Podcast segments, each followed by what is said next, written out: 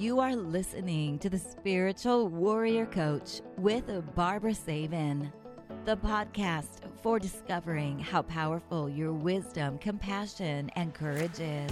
Get ready to join Barbara and her guests as they explore and offer you advice on how to reclaim your power, your energy, and your authentic self.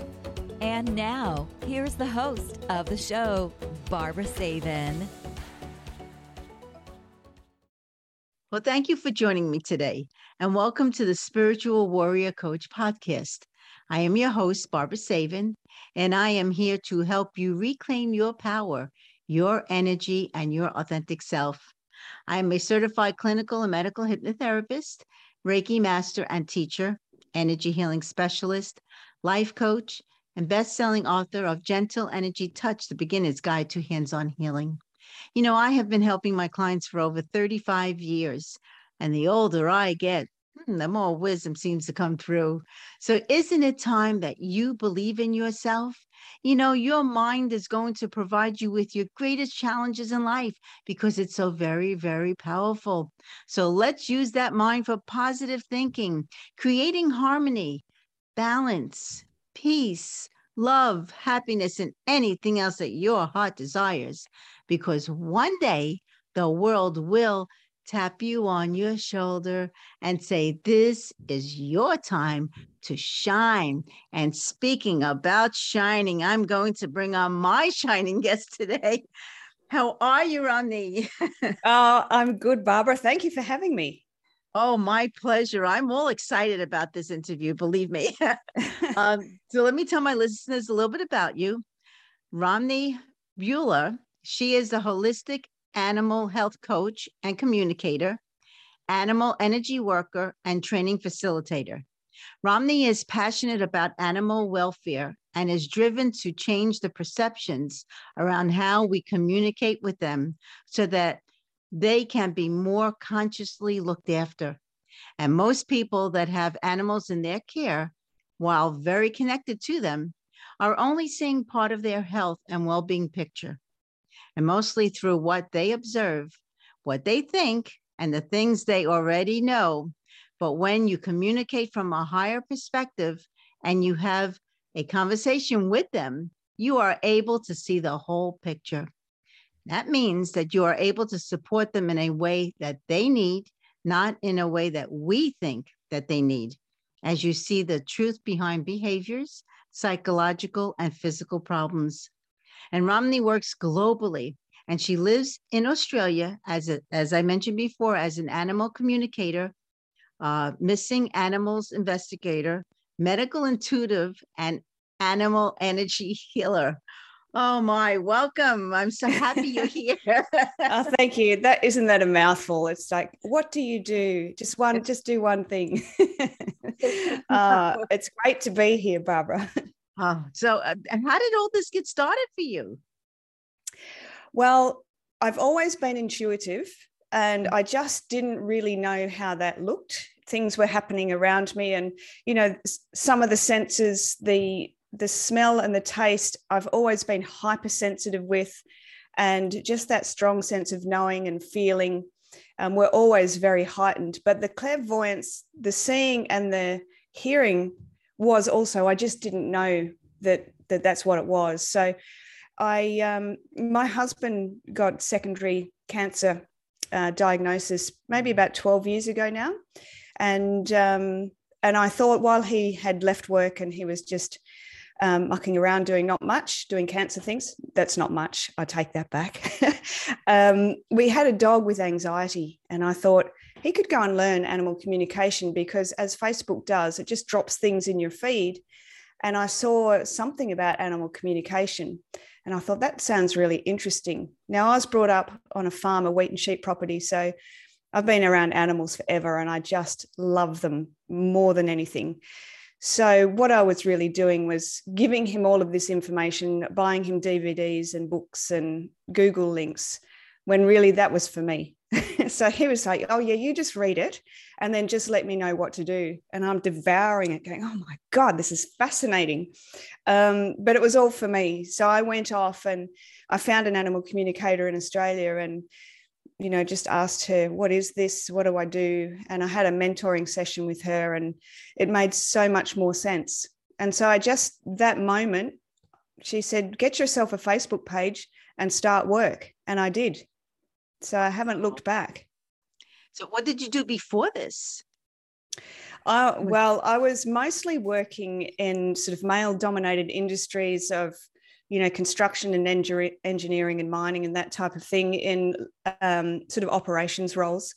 And so I don't know, I was always, it wasn't really ever about the job. It was always about what's wrong with that guy there or his oh. staff member. And I would have this mm-hmm. revolving mm-hmm. door of mm-hmm. just being um, the ears and the listener for all of these men that had issues and things going on. So I was working more with people and on that front. And I was very interested in energy medicine and I was teaching yoga at the time and uh, meditation and things like that. So I was very angled towards the people, but men in particular, I had um, quite a soft spot for. So, yeah, that's what I was doing before. And it's quite different, but it's sort of similar in a way. Yeah, that, that it is. Yeah, because it's all energy work and it's all feeling and that those uh, that that knowing that you know without knowing how you know type of feeling. Yeah, that's right. And I know mm-hmm. before every day, I would go to work or I would go and teach a class, and I would just ask my guides if there is anyone that needs something from me today, or the whole room, or whatever it is. Um, please help me do whatever it is that I need to do to help that person. So I was sort of already in touch with that side of, okay. you know, the work. I just tra- and then I got stuck in. Do, am I working with people or animals? And I, I got stuck there, not really knowing, you know, where I was going. And I thought, all right, I need to make a decision: animals or people, because animals. There's always people. People, yeah, you know, are guardians of animals. So I chose animals because that really is my passion, and they need more voices. So that was a bit of a no-brainer. Oh, I we've always had um, we've always uh, rescued dogs. Right. And we, have had uh, buddy who passed away he was 12 and then uh, sammy who passed away when he was 11 and a half he was a roddy and i'll tell you a story about sammy in a moment. And then rudy who passed away he was 16 uh, the little girl uh, she passed away when she was 15 and a half and then my alex just passed away a few months ago and he was 19 and a half Wow. And, you know, I would always do energy work on them. And with Sammy, uh, he was a Roddy, and we had just moved from uh, New York City to Florida to help my father because my dad had a heart attack and he was taking care of my mother who had Parkinson's. Uh, and when I was touching Sammy, he kept on telling me he needs to leave this world. And I said to him, what are you talking about? What do you mean you need to leave this world? Because you're going to move, and where you're moving to, you can't take me. Right. And I had no clue that 11 months from that moment, we were moving to, here to California. And Sammy passed away. It was like two months later. I mean, we were completely devastated because I thought it was my mind playing tricks with me, but he actually communicated with me and yes. and he said to me don't don't be sad. This is my time to go but you need to go. And i didn't know where i was we were going to um, and that we couldn't take him. And it was as beautiful as it was that he was speaking to me that's how devastated i was. Yes. and then when he passed on it was even more devastating. But it's amazing if we just touch them and we could feel them what their needs are and I, I would imagine that's what you do with all of them yes yes you know they um I don't do a lot of energy healing, although everything is healing. I'm always sending healing to an animal when I'm communicating, mm-hmm. and all my work is remote. So, you know, probably 1% of my animal communication is face to face. And I've never been set up to have a space to do live animal healing. Uh, so I, do, I don't do a whole lot of that, but it is profound. The energy work with an animal, you know, they, they ask for, can you please um, you know, impress the energy of a sunflower into my energy field or a you know i had a dog that had a torn cruciate from running in soft sand which is a something that dogs shouldn't do is run in soft sand and chase things and you know change direction and that sort of thing but he little dog had torn a cruciate. And so what he was asking for was the cocoon to be wrapped around his cruciate ligaments. And then wrapped around that was the spider's web. So we had to sort of infuse the energy of these two things to help support and brace that damaged joint.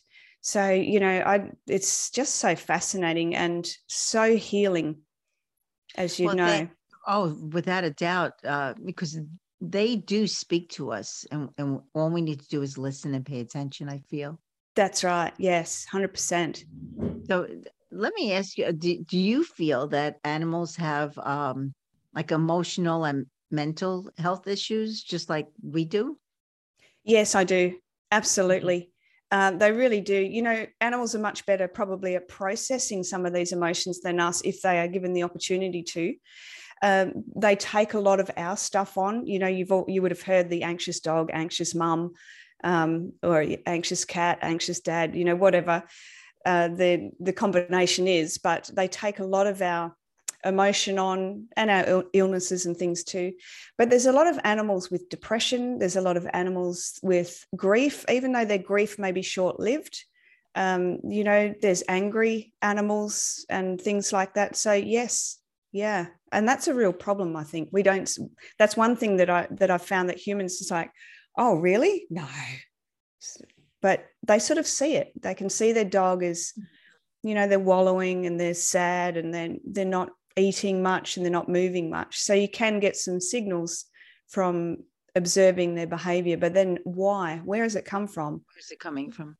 Mm. do, do, you think that, that the animals are picking it up from their humans? You know some of it.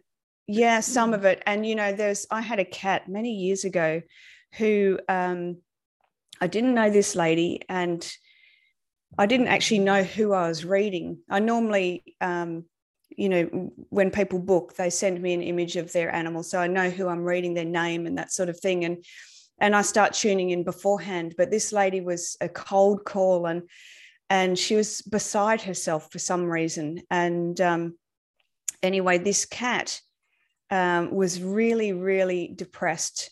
Cat also had stomach cancer, had some digestive issues, but cat was very, very depressed.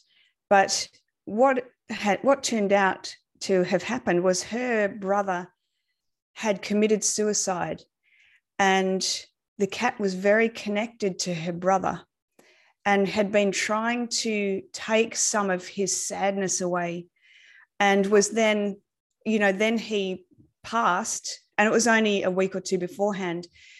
And then the sadness was I couldn't help him.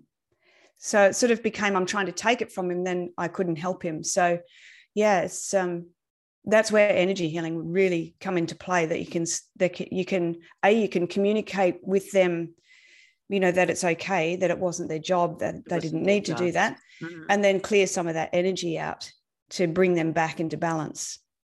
Do you, do you see that with a lot of animals that they get depressed because of uh, you know us?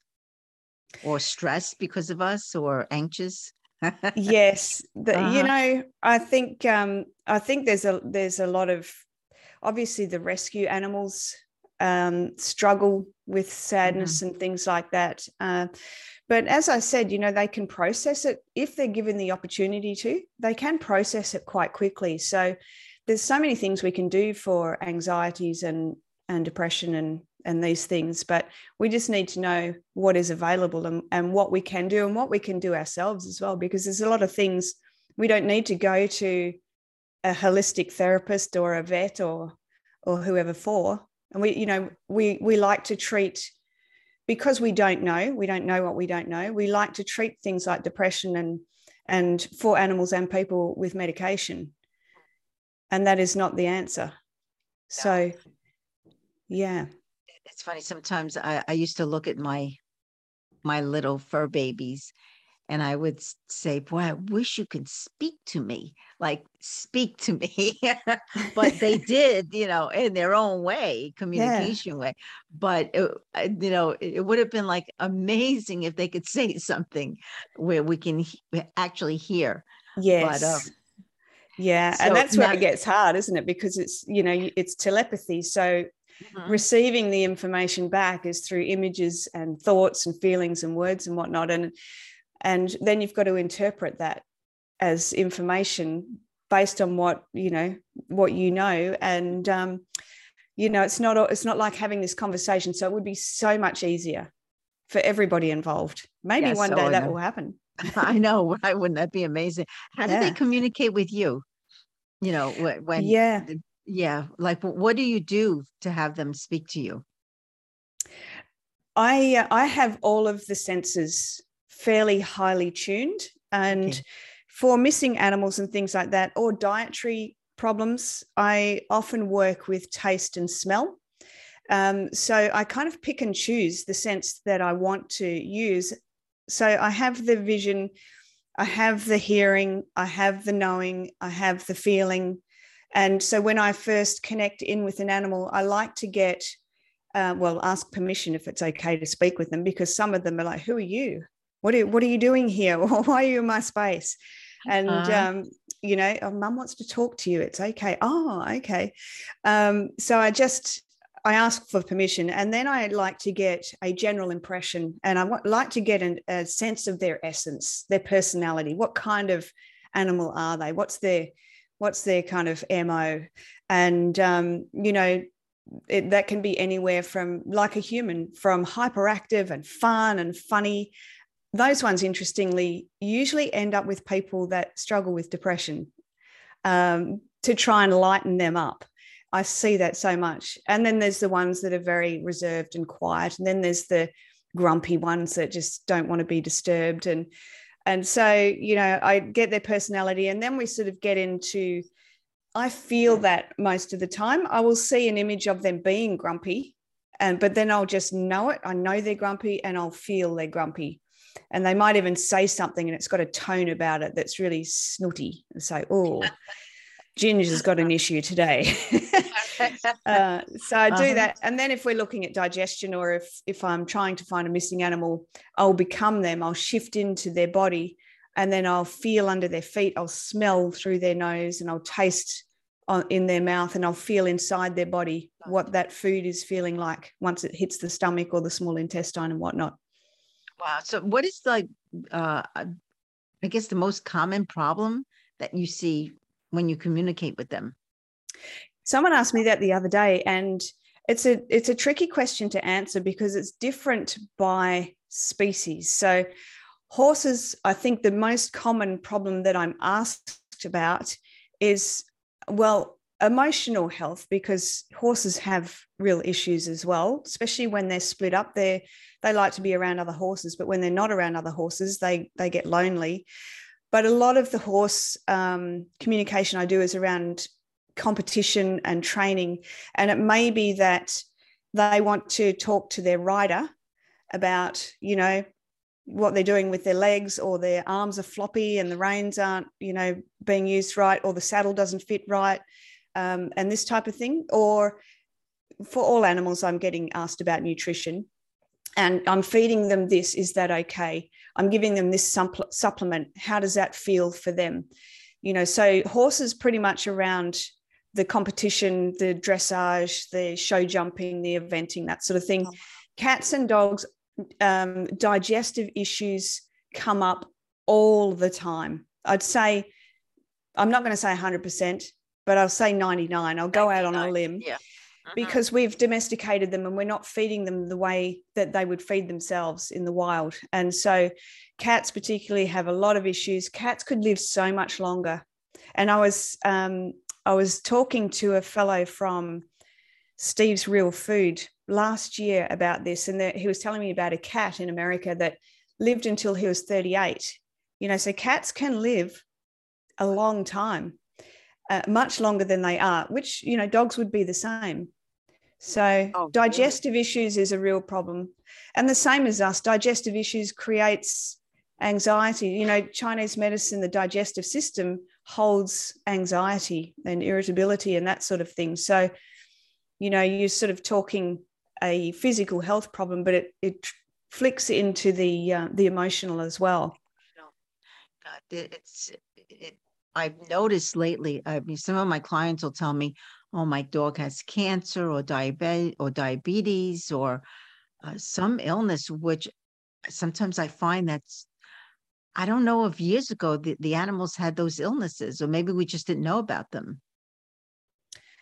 Yes, I, th- I think there's probably a bit of both. We probably didn't know about them and now we've got tests for a lot of things that we can we can find these things out but yeah i think i think many many decades ago animals didn't have the diseases that they have now you know there was a lot of cats probably roaming more free they're bored there's they're people are trying to keep them inside cats are not inside animals i hate to hate to be the bearer of bad news but cats are hunters love them or mm. hate them, they are hunters. That's their innate way of being.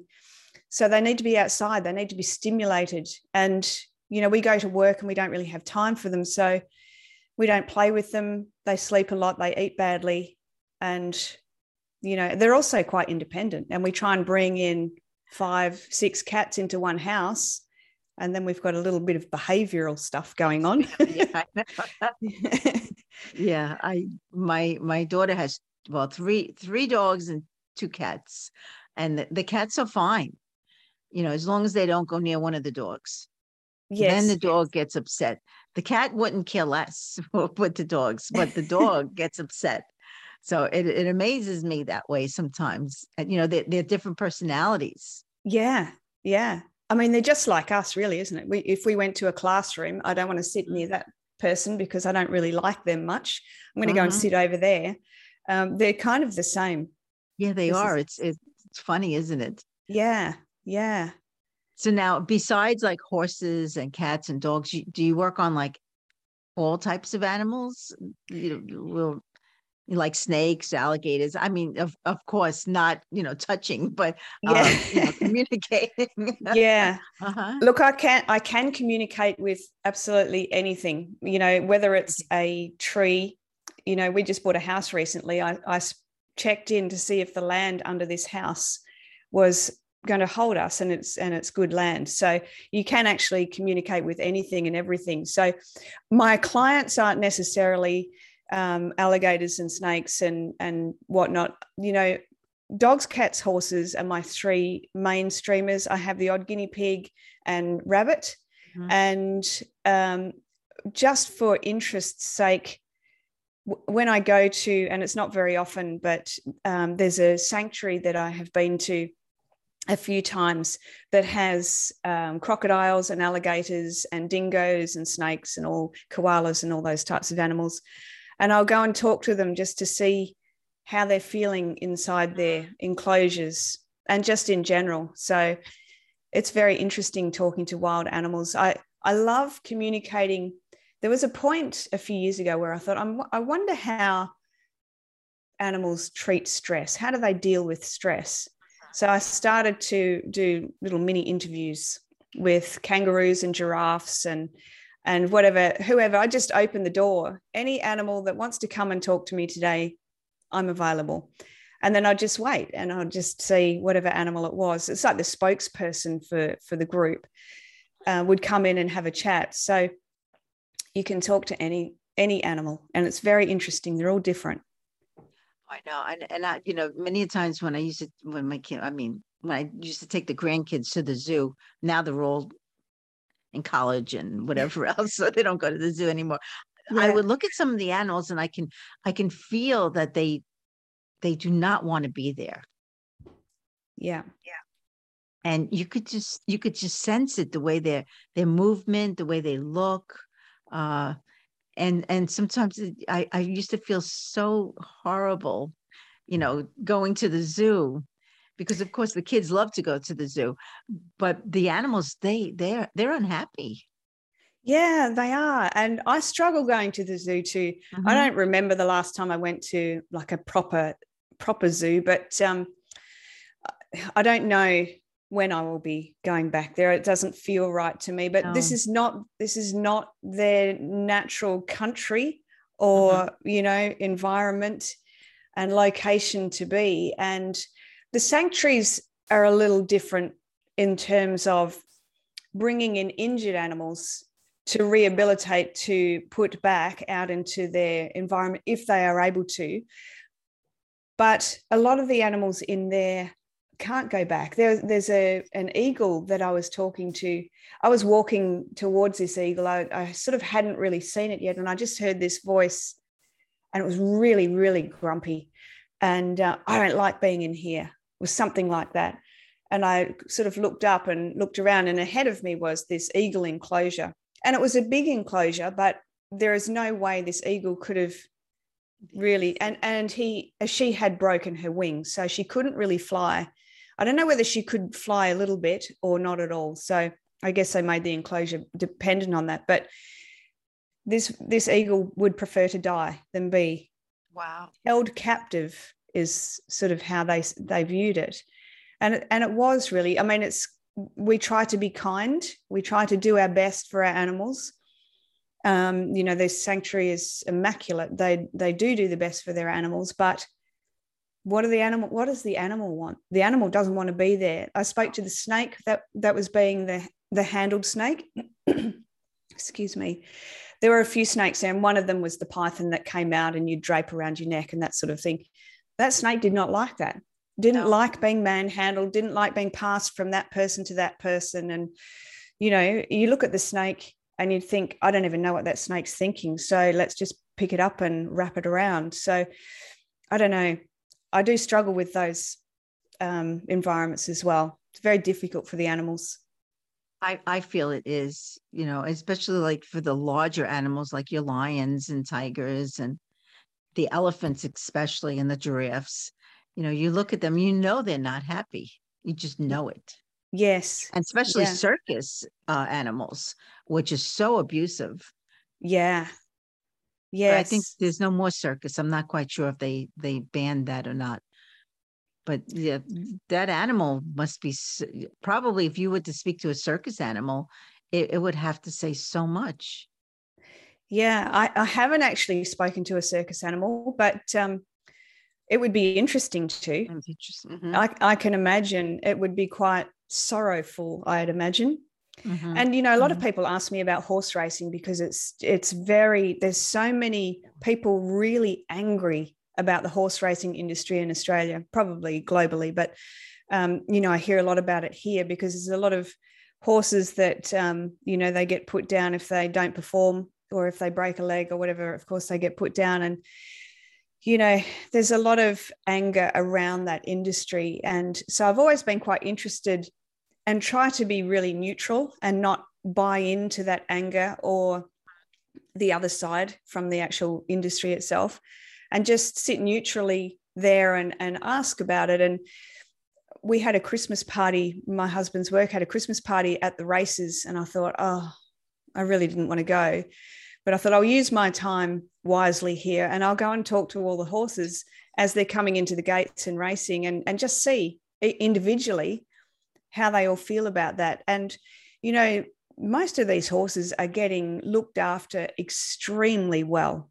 I mean, people want to make money out of them. So, of course, they are, but the trainers love them. And and this is generalization because there'd be trainers that are problem, problematic as well. But, you know, mostly the horses that win absolutely love it. They have no interest in the human involvement. They think we're a little bit wacko, but um, doing all of this, but they love the the winning and the feeling of you know stretching out and racing full tilt.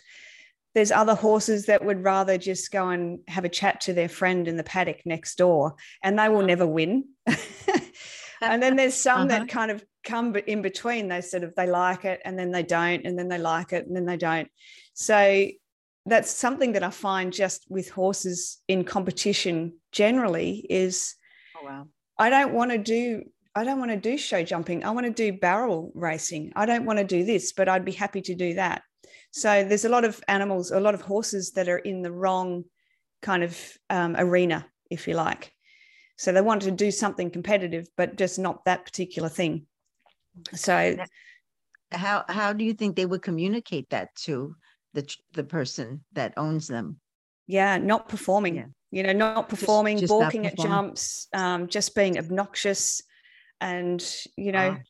that type of thing. So, and that's often what happens is, you know, the client will will come to find me because that horse is is just being erratic or problematic or whatever they're doing and they used to be really focused and have great concentration and you know get first second or third. And now they're just they're not doing that and they're doing these other frustrating things. And the rider can't seem to handle the horse to bring it around and come back to where he came from. So so this is animal communication is not necessarily fixing the problem but it's getting the why. Why are you doing this? Why do you feel that way? So okay why are you why are you being obnoxious? Why are you balking at jumps? Why are you just you know lolling around doing not very much. And you used to be here. Well i don't like it anymore. I don't i don't want to do this. I've had enough. I'm tired. You get like to the us. end of a season and mm-hmm. they're tired. tired so we just like to push and push and push because we want to win or we want to place or we want to get better at our at our craft. Uh-huh. but it's a two man team. And mind you the the people that that I, I'm very fortunate. The people that I speak to with horses are amazing. They just they do every, and I guess they come to me, so they have to be amazing not to come to me, but to actually think there's something wrong with my horse. I want someone to find out why and get to the problem. And so, you know, I've been very lucky with my clients. So when you do say a horse that doesn't want to race anymore or whatever, does the, does your client listen and then say don't don't do that for the horse anymore well that's the other side. Yes. Uh-huh. um, not necessarily oh, does it okay. i mean i suppose i haven't heard the long term outcomes of some of these some of these horses. Um, most of them i know are still doing whatever it is they were doing. Um, but you know i think from a racing point of view this is about money. It's a business. So i would imagine that the ones that would rather pick flowers at the back of a paddock that are just never going to place they would probably be sold off. And you know this is the other thing with horses is they get rehomed rehomed rehomed and it's wow. very stressful for them. Yeah because they've made friends with the other horses. Now you, you're taking them away yeah. it's just like us the same same scenario if if, if you're living in an area with your kids for say 15 16 years and then you up and move somewhere and the children don't have their friends they get this i feel this the same way you know we get very lonely. Yes. And we're upset. Yeah, yeah. so the animals yeah, do exactly much. the same. Yeah they do that's right. And even just you know the pets that mum and dad go to work all day and the pets are sitting at home all day by themselves mm-hmm. you know they get lonely and they get bored and and dogs can get quite destructive. We i've always had dogs from the minute i was born. I've had dogs and cats. And what i've found is dogs that are by themselves are very destructive. Might be the breed that that we've had but um you know when we started by bringing in a friend for them they had someone to be with all day. So we've always had two dogs. If one passes, we'll we'll sort of bring in another one and and try and um, give them company because it's very very lonely for animals. Yeah, we we've always had two. For that same reason that when we if, when we're out and working or whatever, they always have each other, and that's yes. that's what I always felt that people should do that you know have two but some people they just have the one and and yeah. i know i said to myself wow the the the cat or dog must be lonely because mm. it's by itself there's no one to communicate with or play yeah. with yeah and then when we do come home we're not very present with them we pat pat pat on the head and pick up a bit of a scratch on the neck put them mm. down and then we go about our business so you know they are just devouring us with their eyes going oh come on let's let's chat let's love each play. other let's go for a walk let's play let's do something mm-hmm. and we just don't have the time for them uh, and I, you know not everyone is, like that but a lot of people no, yeah aren't fully present and they don't have the time that they need and you know there's another another thing that i see quite often and i understand i understand both sides of this but people buy big dogs, but they can't afford to feed them well. So, nice.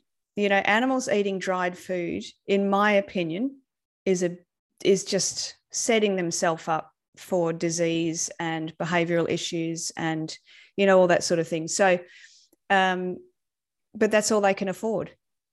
So don't buy the big dog. Buy the dog that you can afford to feed well. Feed. So be be fair you know it's a responsibility having an animal in your in your care. Very much so. Uh, this is a little far-fetched question but like like a, a, a, mother dog you know a female dog that gives birth and then we take the babies away and we sell them. There has to be a feeling where she misses them. Oh yes. I mean there has to be because here she's you know fed them and takes care of them and then we just take them away and and we you know sell them off and some sometimes we just sell one or some maybe if the puppy is lucky you know two go along to you know to be adopted.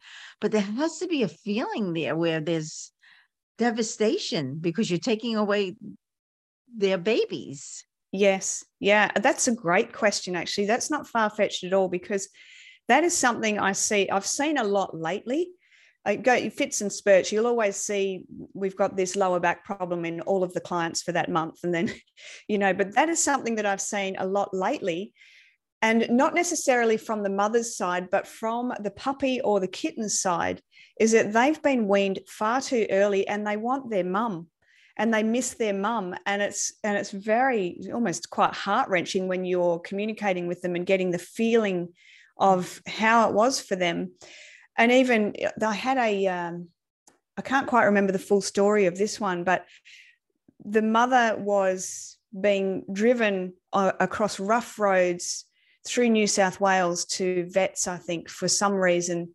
And one of the puppies inside um, was getting bounced around and, you know, jiggled and jangled and had a real problem with being in the car and anxiety.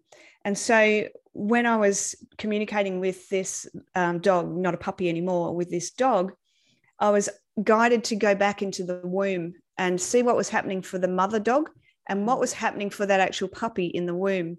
And so there was a lot of stuff that um, was going on there. This just rough roads and potholes, banging down into potholes, and so wow. the car sickness went way back from from then, and also this anxiety and that also related then to being weaned at eight weeks. Like even 12 weeks is barest, barest minimum. I know. I feel so bad for them sometimes when I look and I see little puppies and I say, wow, they have to miss the mom. Yes. Yeah. And then they're going to some strange human's house. Yes. Mm-hmm and everyone loves them they're getting handled and then you know and we think that they are excited because they wag their tails and they look excited but a lot of that time they're just freaking out they're nervous yeah. and they're anxious and they're scared mm-hmm. so it's kind of a fine line with with dogs with that look which looks like fun and happiness and it's actually fear and anxiety so it is it is a difficult one but we can't change that industry in a great rush, I don't think. No, I don't think so. It, it, at all. And I, you know, like for myself, yeah, I look at them and and like when I go into someone's, you know, my friend's house and the dog looks happy, but I could feel the dog feels anxious because there may be too many too many people in the house. Yes. Yeah. And we we do not think about that the animal feeling that way. No, no. And that's all the things that we need to learn more. And, mm-hmm. you know, as I said before, with what something else, we don't know what we don't know. And mm-hmm. this is why we need to talk about this more because people will listen to this and they'll hear you talk about that. And it's like, oh, that's really, that's a great point. I will be more mindful of that. I'll watch out for it because, you know, animals are hypersensitive as well. They know people uh, very, very well. They can read energy of people, and, and you'll see that. So you have a house full of people, and there's all these different energies, and it's chaotic. And, you know, there's someone that's really angry their energy is really surly and their energy is hyperactive and hysterical and and then the the dog's trying to hide under the bed and someone's dragging the dog out to come and come and say hello to everybody and just go, yeah. please leave me alone. Yeah, yeah. I don't blame them. I would want a guide also. yeah, yeah, but yeah.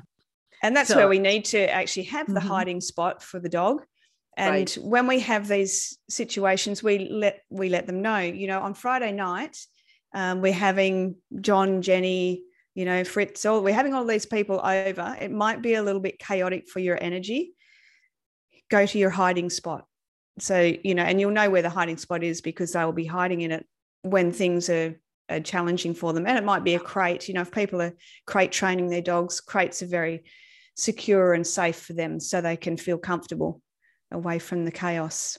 Yeah, I think we need to communicate more with our pets. Yes. Yeah, we do. We, mm-hmm. Yeah. Talk to them like they're seven years old, you know, that's they they understand us. Yeah, that I know the they do. Now, let, let me ask um, do you actually also talk to um, pets that may have passed? Yes. Or, or yes. pets that have, I don't know if a, if a, if, if a pet has dementia or if they're yes. in a coma, you know, things like that? Yeah, yeah. You know, that's um pets that have passed, yes, um, many of them. And dogs that have and cats too that have um, dementia or what's what's the um, sundowning syndrome. Mm. And a lot of dogs will start sort of staring into walls or into corners and they're starting to lose their faculties a little bit. So, but you, you can communicate with them very easily. So, while they may not, and deaf uh, animals as well, while they may not hear you, um, they are very easy to communicate with and find out how they're going because animals you know they understand the process of death and life and it's just um, what they call recycling. They just go back into the earth and they re- they come back at some point. So when they get dementias and things like that, it's okay for them. I haven't met, I haven't spoken to any animal that has, you know, has some kind of emotional mental health problem because they have Alzheimer's or dementia or sundowning syndrome or, you know, some other trauma. It's just, oh, that's life. That's part of life. And we'll move through that. I know that's difficult for mum and dad because they don't know what to do with me and they don't know how they don't know how to help me um, they just want to give me medication maybe there's some something that can give me some respite but they're fine with it i find acupuncture is great for a lot of things energy healing um, as you were talking about before you know just anything that can keep the energy flowing through the entire body can just it may not fix them of some of these things but it can certainly help give them some um, balance for that for a period of time. A period of time. Now, what about like the toys that we buy them? I'm curious. Do they actually like them? they find them annoying because they squeak so much? uh, no, I mean, that would be individual to a, a, dog or a cat. But in uh-huh. general, uh-huh. they love their toys because okay. it means they're getting their their person is interacting with them mm. and they're getting some exercise and stimulation because, like us, they're built to move. So mm-hmm. when they're sedentary and they're sitting around home all day and they're waiting for someone to come and play with them, that's just a highlight. And then then you've got certain dogs that love, you know, the frisbee and the tennis ball and and running and chasing things as well. So they love their toys. Cats love the little mostly love the little the fish that sits on the end of a stick or the oh, bird yeah. uh-huh. mm-hmm. um, but what happens with that is you know we kind of dangle that thing over there while we're typing an email or texting or something like that. So they lose a little bit of interest if we're not fully engaged with them. So we need to, same thing, we need to just be fully present and engaged while we're playing with them. Yeah. But so they, yes, they do love them. And some, there's a, um, there's a bulldog that I spoke to some years back, and this dog loved irritating his dad. And so there was like a red ball that squeaked. Mm-hmm. and what he didn't like was when he chewed, and he he would break it. When he chewed it so much, the squeak would go. So you know, but he loved because it irritated his dad terribly, and he'd just be squeak, squeak, squeak, squeak, squeak. So animals can be very oh, intentional, which just is hilarious. Oh, I did. I never thought about that one. Yeah. That they can do it intentionally. Mm. Do you think yeah. it's because they, they want our attention or they just want to annoy us? yeah, either way, either way. Either way. Uh, but but for them, annoying someone is really just getting them to lighten up and have mm. fun mm. and laugh and you know come and or come and play with me. So yeah, there's there's a bit of bit of both of that. Oh, that's hysterical. I never thought yeah. about that. yeah. Yeah, one of my he would constantly, but we always uh, took him for a walk. It was Rudy. Um, we did everything with him. So, but yeah, he had this one toy that he would just go on and on and on. yeah. And then I looked. Then I said, "Well, one day that toy's going to break." So I actually looked to buy him the same toy, which I did find, so that if that one broke, he'd have another one. but yeah, it, it's amazing that they just they just love certain things. Yeah, yeah. The tug, the tug of war rope, they love uh-huh. that. Certain dogs, and mm-hmm. you know, a lot of this too is about this feeling on their gums. So the chewing is not so much cleaning their teeth, but it's a feeling um, this sensation, I guess, on their gums when they when they're chewing certain toys. So sometimes the squeak is not what it's all about. It's just this this feeling that they get when they chew them. So yeah, toys are good. Toys are good. Yeah, yeah that's what yeah. I thought.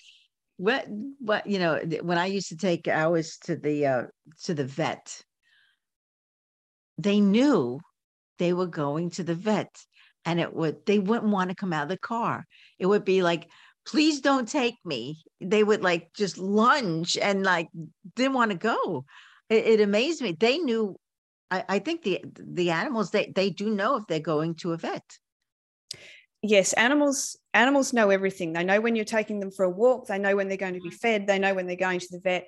And the reason that is is because they are telepathic, and we cannot not have an image in our mind of what we're going to do or what we're doing. And if I say to you, um, red apple, you can't not not have an image of a red apple in your head. We are wired that way to have images in our mind, and they're reading those. So when we're, you know, we have we've organized the vet visit three days beforehand, so we have this image, and we, then we get this feeling, oh my god. Um, Rusty hates the vet. This is going to be just hard work. How am I going to do it? All right. Well, I'll I won't tell him. I'll just get him into the car. But the whole time you're telling him exactly what's going to happen. Exactly. I'll just I'll put his lead on. I'll get him in the car and we'll get there and it'll be and I'll just be nice and loving to him. And but he's seeing all of these images. So you're actually better off. And then you feel anxious because yeah. you know how much he hates it. So you've got to control your own kind of fear around this or the frustration or the anxiety, whatever the, the emotion is, um, control that feeling within yourself, pull that energy right into your solar plexus and, and just pretend that it's all great and roses. And just let them know we're going to the vet and you're going to see Susie and you've seen her before. She's lovely. And you show the image of Susie and she's gentle.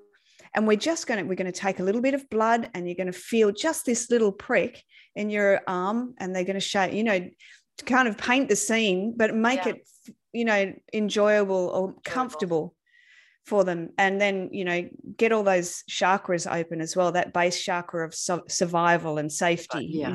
Mm-hmm. Um, and then when you're driving there, just, you know, have some classical music playing. Uh, this Janet Marlowe in, um, she's in Connecticut, I believe. She was a um, composer of classical and jazz music and 25 years ago or so, she started composing music for animals in the frequency that they can hear. So she has music for horses, music for dog, music for cats, music for birds. So birds plucking feathers, dogs that are anxious or get car sick or moving house or whatever it is, cats with all of those issues, horses that have trouble being locked in a barn or they don't like to be put in a, a trailer. You can you can play this music and it's all right in the center of their hearing. Oh, wow. And it's and so cats and dogs, I think, of flutes and strings. Horses is a little bit more staccato, um, rhythmical music. Um, and you play this, and it just really calms their nervous system. And so they can feel more comfortable. And you can play this in the car.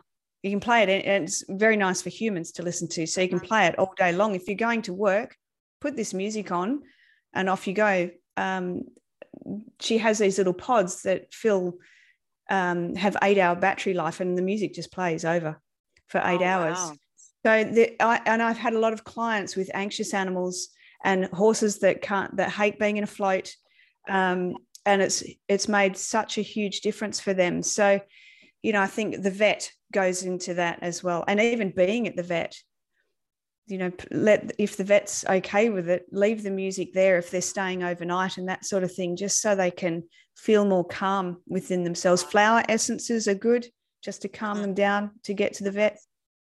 So yes we just need to make sure our images of the whole vet visit are not what you've seen before which is traumatic. And i know. yeah create a new image. Well, it's funny sometimes uh, bath time could be a little crazy making too if they don't if they don't want one. Yeah yeah.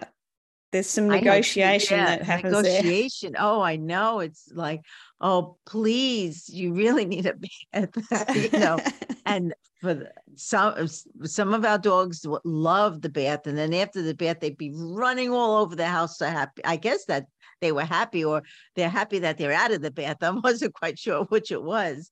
But yeah, yeah bath time is another uh, stressful situation for some animals. Yes, it really is. And, um, you know, there are dogs love, dogs love to stink. Let's just get it out there. They love smelly stuff. And if there's mm-hmm. a dead bird and they're allowed to, they'll go and roll in it. Um, you know, they're just like, oh, this is good stuff. So you know, bath time for them is highly unnecessary. And it is, you know, if the water's freezing cold or too hot, of course, that, and then normally we have them, well, if they're not in a bath, if they're out on the garden hose, you know, they might be tied to a tree and they can't, or you, you've got a hold of their collar, you can't, uh, they can't get away from you. Right. So they're stuck in this situation where they feel unsafe and they can't get away from something they actually don't really like and then we again we, it's the images you know we create the image of the behavior we want we create the image of the scene that we want and if we know they hate it we're already creating those images of this you know awful time trying to wash them. And some animals you can negotiate with and and explain to them why you want to do something and they'll take that on. And other animals will listen to that and then they'll still do whatever they want. Oh, yeah. just like us. That's exactly i was just going to say we don't listen. Yeah good we information. um, yeah. Exactly. Yeah. Uh, so you also teach people how to do this right i do yes i um, um, i have an online just a foundation level self-paced animal communication course uh, so people can get on there. You've got 12 months to do it. So you can just get on there wow. and work your way through it. And then I do some lives. Now this year has just completely disappeared from me and it's and it's July already. Um, well, it's July here. So I normally do face to face trainings and I do oh. the occasional online, you know, Zoom sort of training. So yes, I'm not sure what's happened this year. I've had a lot of people inquiring. And I've also had, interestingly, I don't have children and I don't really have anything to do with children. And I've had a lot of mothers inquiring about their kids doing animal communication training. Oh. And in fact, I was I was back at my parents' house on the other side of the country about four weeks ago, and my little cousin who is six uh, absolutely loves animals. She'll she'll go and grab the chickens out of the chicken hutch and she'll bring them inside at 5 a.m. in the morning and she'd just be standing there at the end of her mum and dad's bed with the chickens and then she'll have the dog under the arm and you know she knows all the snakes names out in the in the field. Oh my. And she came to see me um, her her mum is uh, more my age, and uh, she came to see me while I was there, and she said, "Mum, can you get Rommie to show me how to communicate with animals?" And so, you know, Kylie said, "Yes, you know, I'll, I'll ask her." And of course, I'm thinking, how on earth do I do that? This is a this is so great. This is the age where she's not at school yet. So you're not analyzing and, and getting into that analytical mind. You've still got the creative freedom. Anyway, so she wanted to talk to her chook, chicken Rocky. And she I said to her, Do you have a question for Rocky? And she said, I want to know how old he is. I don't know how old he is. I said, All right. Okay. So close your eyes and i'm thinking you know i'm saying things like um, energy fields and i'm thinking at the same time oh she's six years old she won't know what an energy field is so i was i was just scrambling along trying to teach her like an adult but and make it childlike so i toned it down a little bit and made it made it childlike and i said to her now you might see an image you might see a number come into your mind or you might hear a number come into your mind or you'll just know how old rocky is how old is rocky and she says, Three. He's three years old. And I said, Okay. So, and, you know, mum was talking to someone else in the house. So we waited for a little bit and she said, I want to go and talk to, talk to that rose bush out in the garden. So off we went to have a talk to the rose bush. And I said, What do you want to ask the rose bush? And she said, I just want to see if the rose bush is happy. All right. So we did the same thing. And I said, What did you feel? She said, I feel really, really happy. This is really good. This is wow. really good spot. So we came back inside and I said to Kylie, how, how old is Rocky? And she said, oh, three. And I thought, I was blown away. I don't know why. Wow. But this is the age, isn't it? It's like get them to do this young and not lose it, not, you know, get into life and forget how to do it. And so we can have these relationships with our animals. And as you said at the beginning, it's about giving the animal what they need, not what we guess or hope or think they need uh-huh. because observation is not the whole picture. No, it's not, not at all. Oh, wow. I can sit here forever speaking to you. But it's my favorite subject, Barbara. I know it is. Yeah, actually, believe it or not, but I, I, it's my favorite ones also. And it's been a little lonely in my home uh, since uh, Alex passed away, April.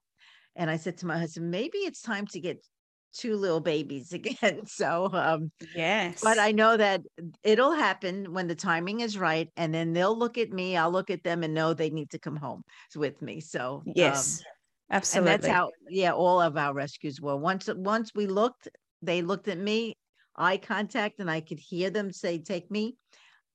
They all came yeah. home. Yeah. I see a little dog behind you. Actually, I see a little a tan and white dog, which looks a little bit Jack Russell like. Oh, that's so, my little girl, Sandy. Oh, is it? She, yeah, she passed uh, four and a half years ago. Mm-hmm. Ah, she's got beautiful ears. yes, yes. They always used to, yeah. I, I always used to tell her, "Who's my little girl? Who's my little girl?" I, and then she put up her ears, and oh God, I. Oh uh, yeah. Oh. Okay, well, she's showing me her ears, so I was thinking that that might be um, someone waiting to come to you, but um, that's that's your old Sandy. Wow. Probably yeah. my little girl. Mm-hmm. Yeah. Yeah. Look, I don't be surprised her. if she's not coming back to you. Oh, I would love that. Mm. And you'll see that in her mannerisms, and there'll be some little things that you think, hang on a minute, that's what Sandy used to do, or or mm-hmm. a feeling that you get from her. Well, when we adopted uh, Sandy, the little girl, and Alex, uh, they reminded me of my buddy and Sammy. Right. Everything about them was the same. And I said, all right, they reincarnated and but they reincarnated tiny, whereas the other dogs were they were big dogs. Yes. And so yeah, uh, yeah, I'm hoping two little little babies will come my way. oh, they're not too far off. Uh, yes. Yeah, I don't send me a photo when you get them. yes, I will. So where can my listeners get a hold of you? oh, well, I am on my website, which is mm-hmm. rommiebuhler.com. And I know that's a it's a difficult name. Perhaps if you can just have my name in the in the link there with for the oh, spelling. Yeah. Mm-hmm. so my website has all of my information. You know, you can book readings and and healings and things through there, and my Facebook page at uh, the Holistic Animal Health Coach. Oh. And Instagram and TikTok, you know, all of these social media things we've got to do, Barbara. I'm I'm everywhere. But the uh-huh. holistic animal health coach is is um, where I am for all the socials, and rommiebuhler.com is my website. Okay, I'll make sure I have everything uh, on our show notes. That's for sure. Thank you. Thank you. Um, thank you so much for today. I mean, I truly appreciate this you coming. And um, my pleasure. Yeah, it's been great. We we love our pets, whether they're little hamsters or birds or cats or dogs we'll do anything for them to make them happy. Yes. Right? Yeah yeah we will. And mm-hmm. education is key. I've often thought where did where did we learn where did i learn how to look after an animal? Well it was from mum and dad on the farm or the occasion that you had to go to the vet and whatever the vet was treating. So we don't really learn lot lot different now because we've got google but we don't really learn how to look after our animals. Not that not that we don't love them, it just we just don't know. So these, thank you so much for having me. This is something I'm quite passionate about. Is getting the education side out there. So I've really thoroughly enjoyed chatting with you today. Oh, thank you so much, and um, thank you, thank you. Believe me, and and my little girl. Hopefully, she'll be around very soon. she'll yes. come back. Yeah, and, yeah. and Alex, they're both of them together. They have to be together. Yes, but yeah. uh, you know, thank you again, Rommie, for a beautiful interview, very educational. And um, thank you to my listeners for listening today. And I hope you heard what you needed to hear. And uh, visit me at motivateyourlife.net. And please subscribe to this YouTube channel, the Spiritual Warrior Coach Podcast. We're also on Spotify, Apple, Amazon, iHeartRadio. We are international. We are everywhere. Um, and for maybe those of you that are interested in learning energy healing, check out my book on Amazon, Gentle Energy Touch, Beginner's Guide to Hands-on Healing. So again, thank you so much, Rommie, for a beautiful interview, very educational. And um, to all my listeners, have a beautiful week filled with love and with light. Love, Barbara.